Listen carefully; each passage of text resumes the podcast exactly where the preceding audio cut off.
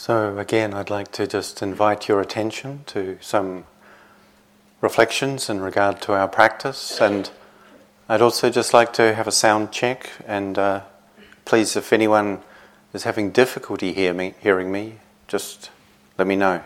Now, is it coming through clearly everywhere? And uh, of course, if you absolutely can't hear me, this doesn't help, does it? But um, I'm guessing something, I'm hoping something gets through. Um, if you're having trouble hearing at any point, please indicate to us in a way that we can actually like recognize um, if you're okay to do that, um, because we'd really like to be able to facilitate you hearing what we're saying. And sorry if there are moments and times where that doesn't quite work.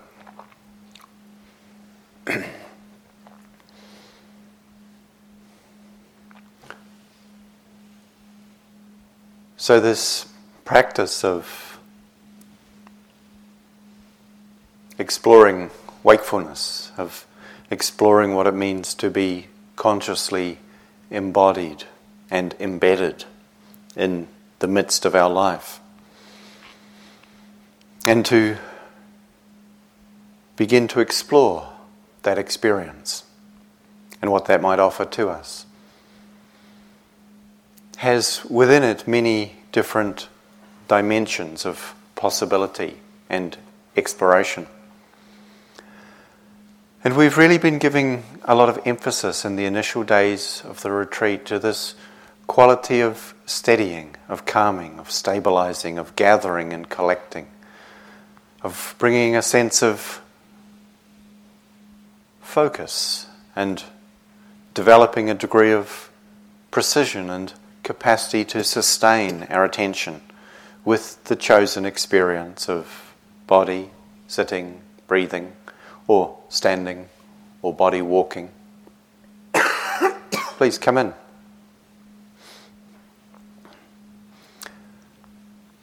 And in that, we find over time, quite naturally, and not always in an obviously linear way, there's a deepening of our capacity to land to connect, to settle. We start to feel perhaps more the resonances of our physical experience and our responses to the various sensory fields we are in contact with, and sense that they can somehow be met and received from this place of embodied presence, from this quality of conscious and mindful inhabiting of our life and our somatic field, we could say, the body. And as we engage in this way, of course, we are inevitably going to encounter a range of other experiences which initially we are invited to simply notice, to not judge or reject or regard as obstacles or problems, but to kind of just let them be. While we give the primary value and importance to the settling process. As we become more settled, we start to then have the possibility from that place of steadiness to begin to look a little more deeply in to both the range of experience and the nature of experience as it arises.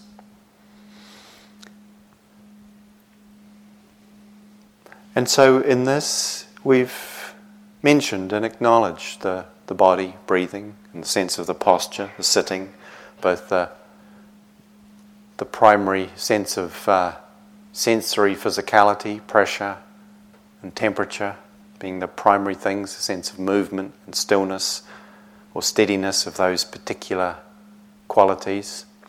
And then the more, we could say, fine or maybe subtle resonances that also play in the body and in response to experiences that come. And we've mentioned a little about just listening, noticing sound and silence. This can be something very useful. to include at times. So that we don't start to regard experiences as obstacles to our meditation. Because ultimately, there are no such things.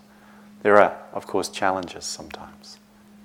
But we can meet all experiences with the same willingness to allow them to be there and recognition that they do not in themselves preclude or prevent us from being here, except in insofar as we become entangled in reactions to them, or struggles with them, or the pursuit of them. And of course, that's rather, you know, in a way simple to see, maybe not always straightforward, simple to say anyway. But we also start to become interested in the mechanisms whereby we do become entangled with, we do sometimes find ourselves pushing away or pursuing experience. And in terms of the development of the practice, with body as the primary foundation for our attentiveness, our mindfulness, our gathering and collecting of attentiveness, we can also begin to turn to the second foundation that the Buddha spoke of in relationship to this practice of developing wakefulness, mindfulness, sati. And this is the territory of what the Buddha termed Vedana, which is sometimes called feeling tone, and which uh, the best word, although a little technical, is one Akincano offered us here some years ago, I remember that says it very well hedonic tone. Hedonic being to do with and of pleasure, I think, um, and degree of or not to which that quality of pleasantness is present in an experience is what we're talking about in this regard. So, feeling tone gets a little confusing sometimes because um, we think of feelings as emotions, and it's not, that's the common translation, it's not always precise. It's about the fact, and this is something the Buddha pointed out and that we can look at for ourselves and see. Again, just in that sense of these teachings, we're not required to believe this, but we can explore and see that the framework that is offered suggests, and in my experience, it seems to bear out pretty clearly, that every moment of experience, every phenomena that we contact or are touched by, has this element within the experience of the making contact with it. That we would say it's either pleasant or pleasurable, something that we find agreeable or likable, or it's unpleasant, unwished for, it's painful, it's disagreeable, it's not wished for. Or, and this is how it becomes pretty universal, it's neither pleasant nor unpleasant, it's neither wished for nor unwished for, it's neither agreeable nor disagreeable. And one can see how in that structure really everything is caught. It's this, it's that, and if it's neither this or that, that's the third thing. Sometimes translated as neutral, but I think that misses some of the particularity of it. So we're breathing in, and the breath feels light and smooth and easeful, and there's a sense of, oh, it's actually maybe quite enjoyable to breathe this breath in. And we can notice, oh, that's the quality within the experience of breathing that we would call Vedana, hedonic tone or feeling tone. So, oh, it's like that. Or we're breathing in and actually it feels tight. We've got a little bit of a cold. It kind of it's scratchy or raspy or, my, you know, and it's like something's uncomfortable about it. Oh, that's hedonic tone. That's the feeling quality. Or as is quite often the case, we're breathing in, Well, actually, it's kind of neutral. It's not particularly exciting, it's not particularly uncomfortable, and actually, it's kind of nothingness in a certain way in terms of that sense of is it giving me something I want, or is it causing me something I would rather not experience? And what we see, and what the, the Buddha pointed out with this, is that when we're not present, when we're not conscious to that aspect of the experience, we pretty reliably, if not inevitably, react according to a very simple framework that if it feels pleasant, we tend to like it and we want more of it. And we become engaged with figuring out how I got it, how I can keep it, and how I can repeat it. And this is a, a well developed pathway in our unconscious mental activity. And if it's unpleasant, unwished for, we, we notice it in the sense of, I don't want it, I don't like it, it's painful. And we start thinking about how did this get caused? How can I prevent it from continuing? How can I bring it to an end? How can I make sure it never happens again? And this can happen on a simple level of discomfort in the body and the posture. How can I adjust my posture to avoid it or prevent it? Or feels really good. This breath, oh wow, that feels really nice. This moment of meditation. What did I do just before to have this great moment of meditation? How can I get it again? We'll see this in simple and more complicated ways. Or in the third case, it's neither pleasant nor unpleasant, and if we're not conscious, we tend to just disregard. We don't see it as having significance or value, and very quickly, where we find ourselves going in our mind is we start thinking about something else that's either pleasant and attractive or problematic and threatening or difficult. And so, when we're not aware of this element of experience, the, the re- reactive response, habitual unconscious reactive response, throws us into patterns of reactivity and disconnectedness, which we find ourselves inhabiting.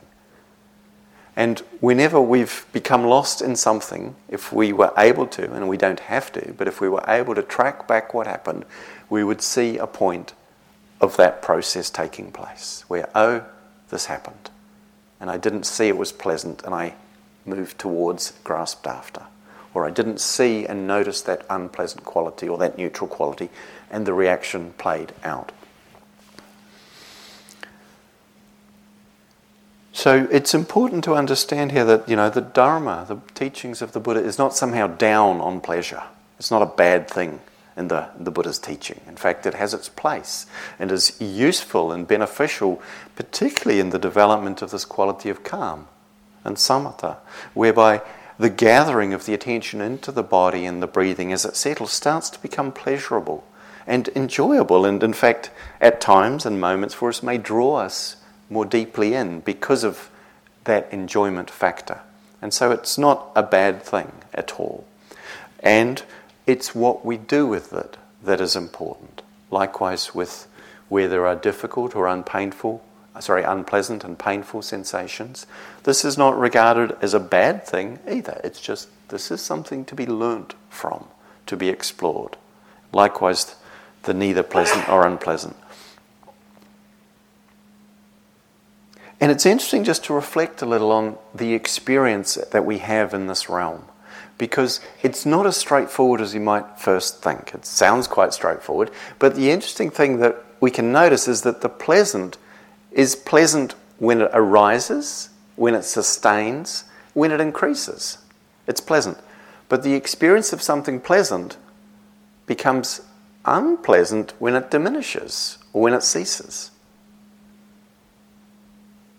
Hence, of course, the urge to sustain it. But when something is pleasant and it becomes less pleasant, but it's still pleasurable, we experience that as actually often unpleasant that there's been a sort of a downgrading in the degree of pleasurableness is strangely unpleasant to us. Likewise, with the, uh, with the unpleasant, when it arises, it's unpleasant. When it increases or sustains, it become, it's more unpleasant. But actually, this might seem obvious, when it becomes less intense or it ceases, the pleasurable is actually, sorry, the unpleasant is actually pleasurable to us. It's like, oh, how nice, that pain stopped, that discomfort reduced. And something that hurts a lot, if it starts hurting just a little, initially, that feels really good. Curious. So it's a very relational process in this sense. It's not set absolutely in stone in relationship to the experience. It's also relative to what was happening before and what happens after. And you don't need to analyze that, but it's just useful to notice that there's something a little fluid about this. But there's always something happening in the territory of Vedana in every moment of experience. With the neutral, it's very interesting. And the way the Buddha spoke of this, and again, one can check this out, when the neutral experience is not attended to, or not known, but what that means is not comprehended as such, it's unpleasant. That's curious. When we talk about boredom, boredom means it's all kind of neutral. It's not pleasant or unpleasant. We don't usually call it boredom if it's really difficult or it's really sweet. But we call it boredom, and at that point it's become actually unpleasant and painful to us. No one likes being bored.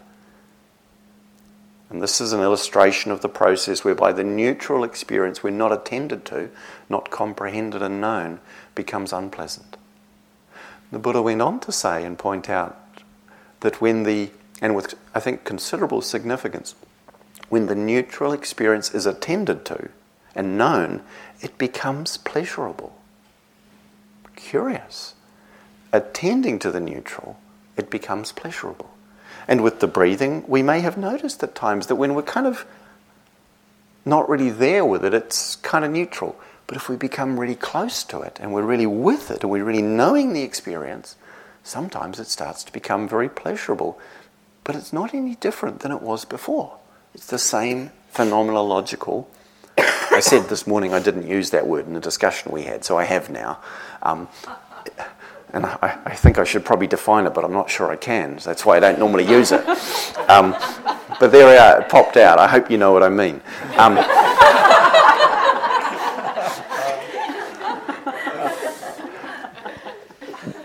but in, going to lose my track in a moment. Um, in, in, in terms of the neutral experience, it's fascinating to see what happens if we really attend to it and recognize its neutrality.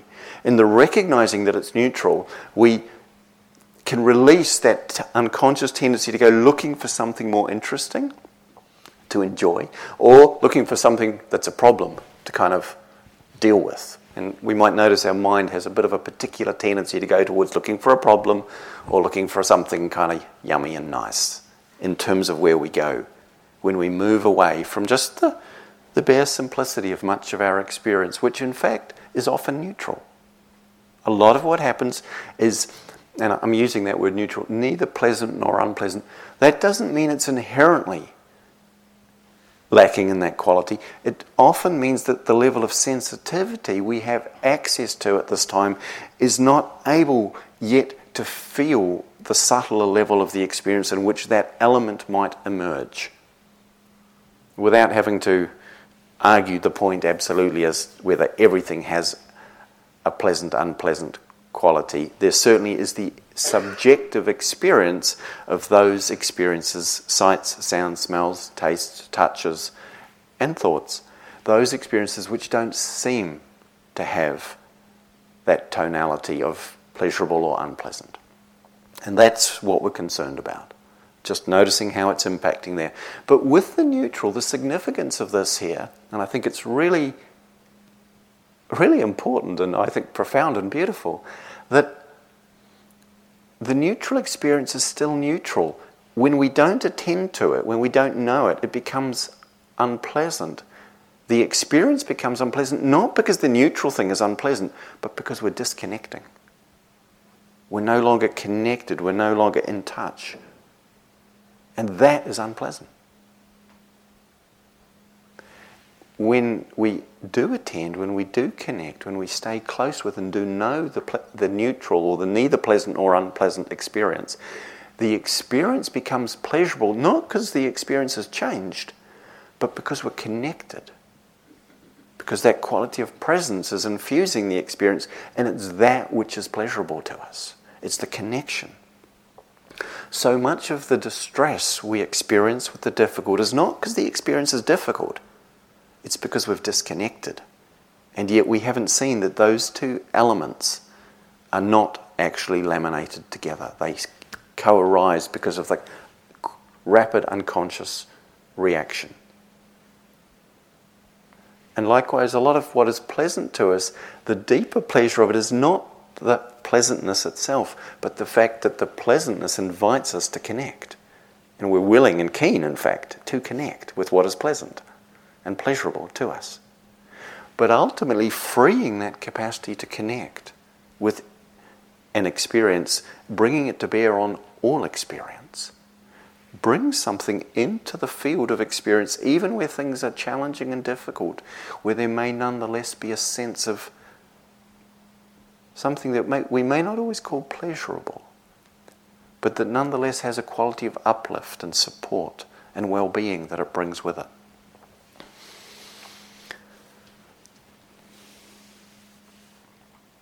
And so, just to say that that's quite a bit of material on the, the topic. You don't need to sort of retain and process it all. What's important here is that we notice as we practice that quality in the experience is it pleasurable, pleasant, or unpleasant or painful? And if you're not sure, just notice because the tendency is going to be to respond with a movement towards or away from. We kind of like it, and that's why it's pleasant. It's pleasant because we like it, we like it because it's pleasant. They're kind of woven together. And likewise, we don't like it because it's unpleasant. And if there's something pleasurable that we don't like, it's probably because there's an association with it that was uncomfortable for us, that we're not necessarily aware of. So we might, for instance, say, Yeah, I really enjoy eating food, but sometimes I find it unpleasant. And there might be something else going on that we haven't yet noticed that's not about whether we like the flavour of the food we're eating. I won't try and unpack that further now. But um, in the noticing of that quality, if we can really tune to and actually acknowledge to ourselves, oh, this is pleasant, this is unpleasant, this is neither. In that moment, we have the possibility of releasing what would otherwise be the habitual reaction of grasping and craving, of rejecting and pushing away, or of simply disconnecting and going looking for something else. And we're able to be more present. We start to actually free the heart and mind from that compulsive reactive pattern that leads us into the places of disconnection, and reactivity that are actually so painful to us and distressing and unhelpful.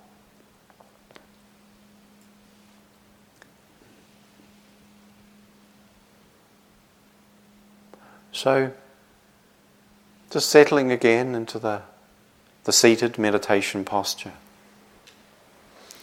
Taking a few moments to to feel the way your body rests on and into the earth beneath you, sort of through the cushion or the seat of the chair or the bench, the way your feet or the legs or knees are on the floor or the mat.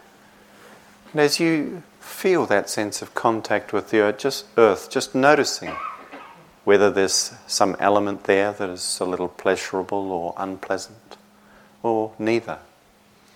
And then again, just setting the sense of uprightness, this kind of dignified and noble quality of a human being who is engaging intentionally, making a choice about what and how we will engage, what we will engage with and how we will engage with it. Choosing to orient towards that which supports the development of what is wholesome and what is conducive to well being. There's a certain nobility and dignity in that, even though it's not always easy to do so. And we can sometimes feel this in the uprightness of the body, that noble intentionality. And seeing again if there's anything that's pleasurable or painful in this, or neutral, neither pleasant nor unpleasant.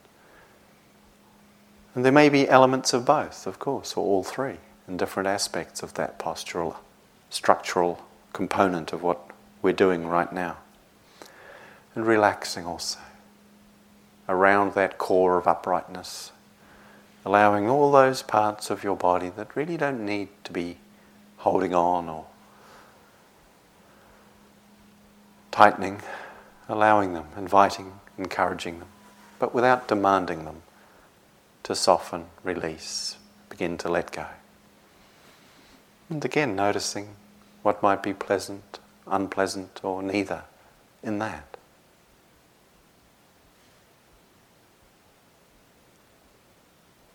And establishing the conscious intention to be as fully awake, present, and attentive as you are able to be, without some idea or expectation of demand or demand of how that should look like, but just what's possible here in this moment for this being.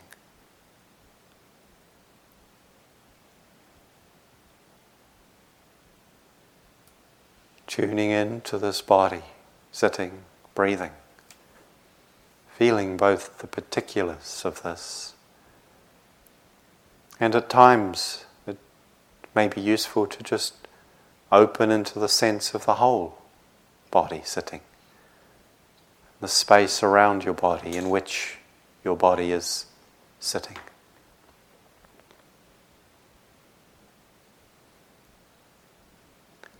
And again, we can just consciously choose to notice what there may be of that element of the experience that is pleasant or unpleasant or neutral, or neither of these particularities.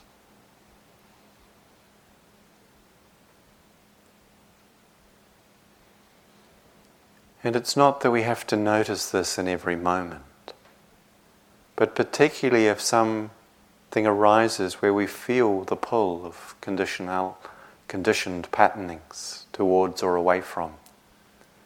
Just identifying, oh, this is unpleasant or this is pleasant, pleasurable. Allowing ourselves to feel that specific element of it, to be knowing, oh, this is a neither pleasant or unpleasant experience happening. What would it be to just stay with this experience, not go looking for something to fix or something to entertain me. To allow this capacity for deeply connecting with, entering into the fullness of the moment, of each experience, of this breathing body just as it is.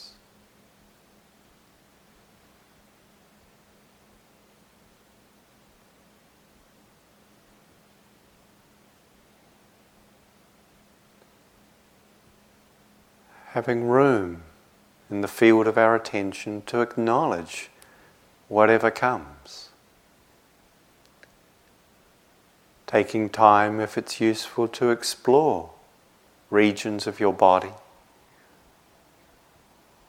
that may be experiencing something pleasurable or something painful or something neutral. Likewise, leaving room for the sounds that come, and we might notice when they're pleasant or disagreeable or neither.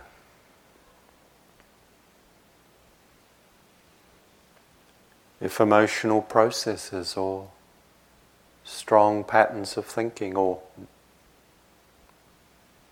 soft, gentle patterns of thinking arise. Again, just noticing,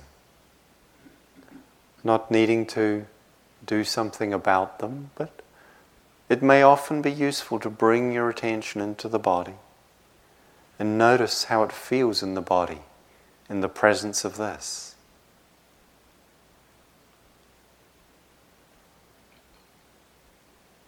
Seeing, can I be with this in a non reactive way? What's happening? What am I experiencing? What does it actually feel like? And can I meet it here without demands or expectations, without coercion.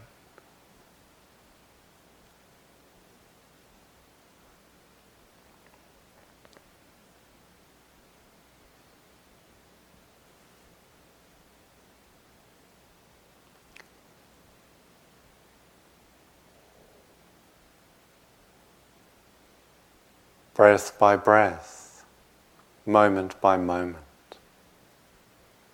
Just one experience at a time. This breathing body as the ground, the anchor, and the place to which we can always return. If we find we've been drawn elsewhere.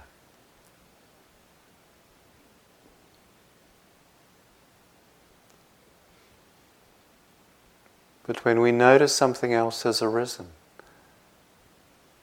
while not pursuing or rejecting such experience, nonetheless just pausing a moment to acknowledge, not needing to rush away back as if this body breathing was the only significant reference for our attention. In the moment we notice where we are, we're already present and awake. And simply noticing the tonality in that moment, in that place, can be so helpful. Pleasurable, displeasurable, or neither. And then coming back into the body and the breathing.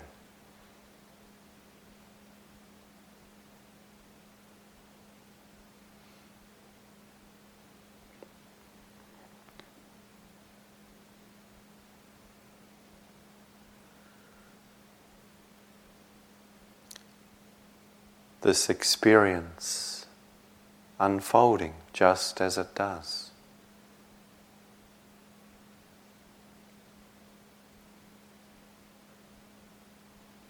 Meeting it with sensitivity and wakefulness. Just as you are.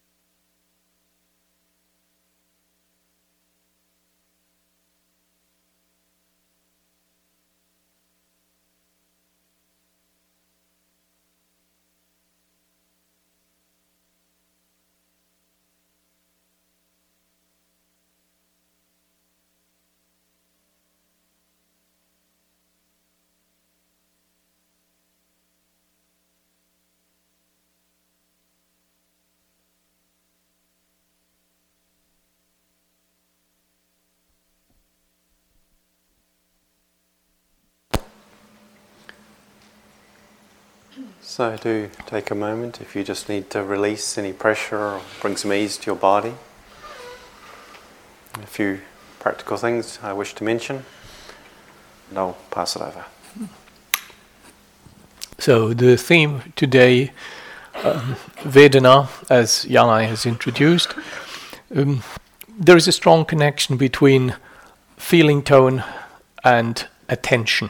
So uh, if you have difficulty identifying feeling tone in your experience, rest assured you have plenty of them.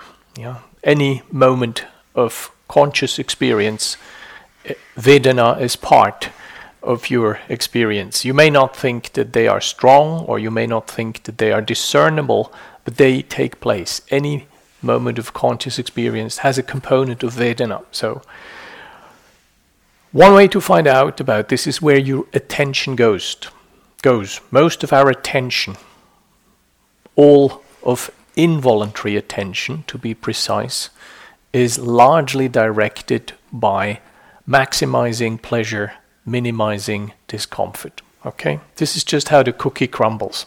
There's tons of research about this um, in language very different than the Buddhists have used, but basically there is um, shocking um, shocking congruency between Buddhist language and neuropsychological language about this. Yeah. You will find that your attention wanders to things that tease out of you a, a response of pleasantness, and you will find that your attention goes to things that, in particular ways, are insulting to you. Yeah. Which one you do more of uh, hinges a little bit on your temperament and your psychological history, but you can be sure that most of your involuntary attention will be either appetitive, going towards the pleasant, or aversive, being slightly miffed by the unpleasant or the insulting. So, if you notice that your attention wanders off the chosen topic of meditation, just take a moment, take stock. Is this pleasant? Is this unpleasant? It's as simple as that. You know, you don't do an analysis, just a little scratch statistic. Wandered off the breath, found myself having wandered off the breath. The thing I have found myself with, is this pleasant? Is this unpleasant? When you go walking now, we process a lot of sensory input, and you will see some things just soften your gaze. Yeah, some things they just kind of naturally want you to invite you to linger. Yeah? Remember, Vedana do not speak. Unlike your thinking, your images, your emotions, all the stuff talks to you constantly. But Vedana, they don't speak. They don't have much language. They say things like, ah, and nah. Yeah? That's about the extent of their vocabulary there are obviously there's a gradient of intensity, but basically you'll notice your attention going to certain bits and pieces when you say find your meditation pork and somebody's already on your path or uh, you find uh, there's a so- so sunny spot and you just something in you just seems to want to slow down on that sunny spot every time you go you know that's vedana at work. That's a very time, a very well documented phenomena that governs both our, our liking and our wanting. Yeah. So the important piece to take away is Vedana is not liking. Vedana is not your emotional response to liking. Although they're closely connected, Vedana, the pleasant and the unpleasant, are actually distinct. It is possible to acknowledge pleasantness without wanting it or without not wanting it when it's unpleasant. And that's the key of this exercise. So for today, just take note whenever your attention wanders to pleasant to unpleasant. See whether you can catch it at the pleasant and unpleasant stage. And then obviously it's going to run on into liking, wanting, or not liking, not wanting. Good. Good luck with the hunt on Vedana. Yeah?